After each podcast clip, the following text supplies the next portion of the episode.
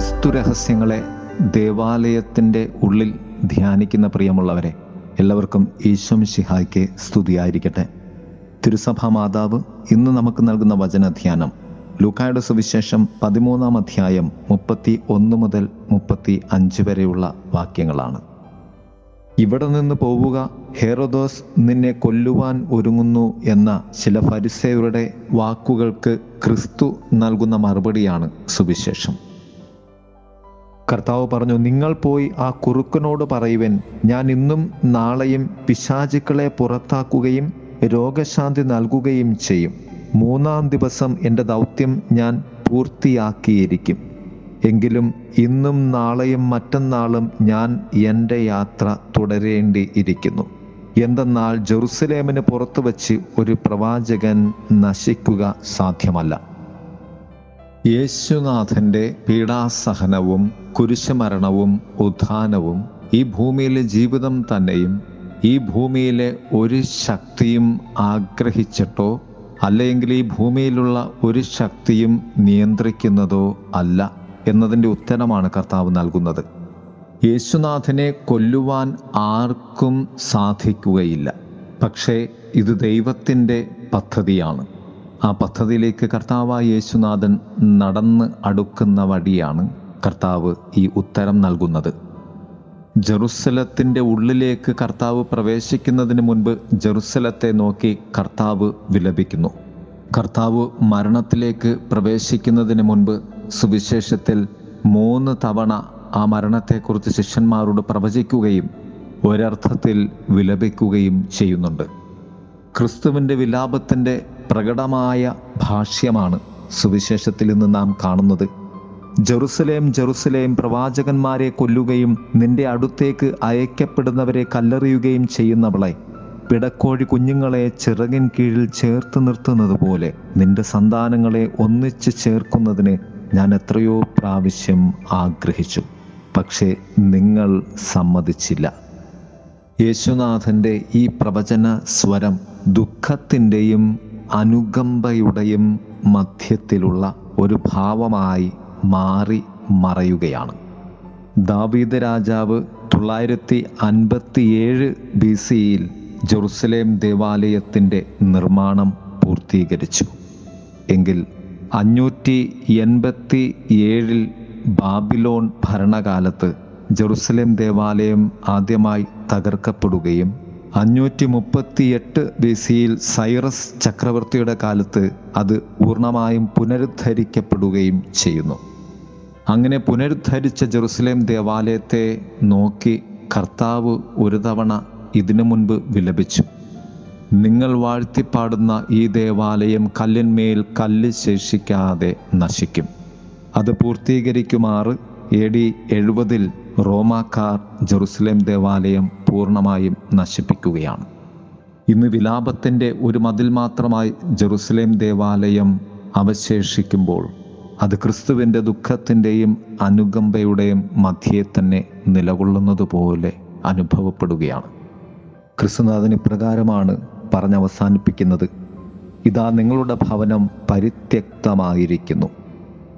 നിയമാവർത്തന പുസ്തകം പന്ത്രണ്ടാം അധ്യായം അഞ്ചാം വാക്യം പറയുന്നത് പോലെ നിങ്ങളുടെ ദൈവമായ കർത്താവ് തന്റെ നാമം സ്ഥാപിക്കാനും തനിക്ക് വസിക്കാനുമായി നിങ്ങളുടെ സകല ഗോത്രങ്ങളിൽ നിന്നും തിരഞ്ഞെടുക്കുന്ന സ്ഥലമേതെന്ന് അന്വേഷിച്ച് നിങ്ങൾ അവിടേക്ക് പോകണം. പ്രിയമുള്ളവരെ ഒരുമയോടുകൂടി നമുക്ക് പ്രാർത്ഥിക്കാം. തിരസ്കരണങ്ങൾ ഉണ്ടായിട്ടുണ്ട്. അതിന് കർത്താവിനോട് മാപ്പ് പറഞ്ഞുകൊണ്ട് ദൈവസ്നേഹത്തിൽ കരങ്കോർത്ത് നമുക്ക് സ്വർഗീയ ജെറുസലത്തിലേക്ക് യാത്ര ചെയ്യാം. ദൈവം നമ്മെ സമൃദ്ധമായി അനുഗ്രഹിക്കട്ടെ. വേദനയില്ലാത്ത നാട്ടിൽ സ്നേഹപിതാവിന്റെ വീട്ടിൽ വേദനയില്ലാത്ത നാട്ടിൽ സ്നേഹപിതാവിന്റെ വീട്ടിൽ ദുഃഖവും കണ്ണീരുമില്ല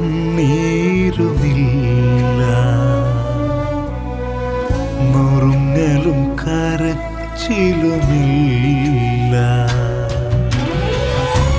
ആനന്ദ സ്തോത്ര മാത്രം ദൈവസന്നിധിയിൽ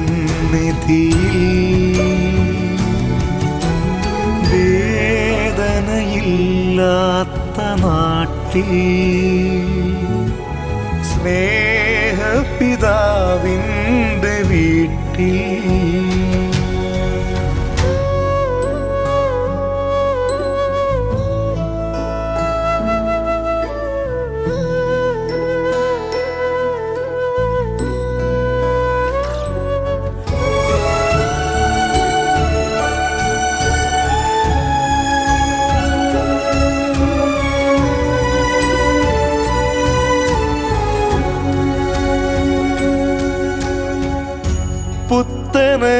പുത്തനറുശലേ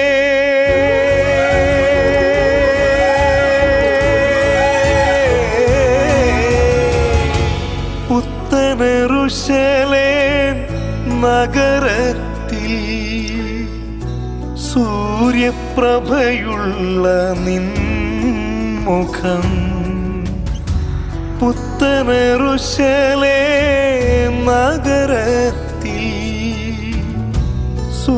സൂര്യപ്രഭയുള്ള മുഖം കണ്ടിടുവാൻ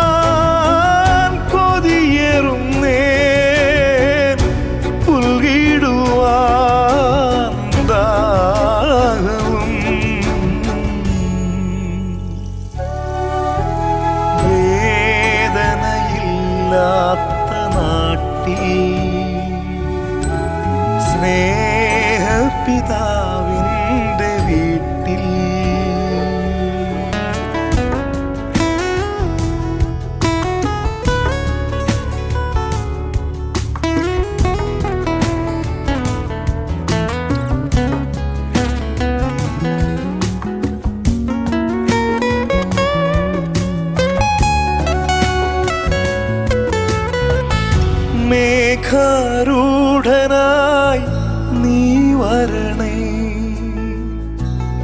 നിത്യകിരീടം നൽകിടുവാ മേഘാരൂഢനായി നീ വരണേ. നിത്യകിരീടം നൽകിടുവാ ചേർന്നിടുവാൻ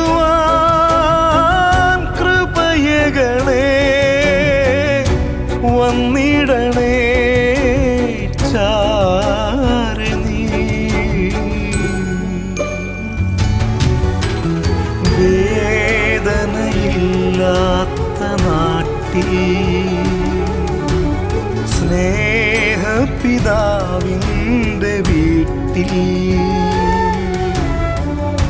ദുഃഖവും കണ്ണീരുമില്ല. നുറുങ്ങലും കരച്ചിലുമില്ല.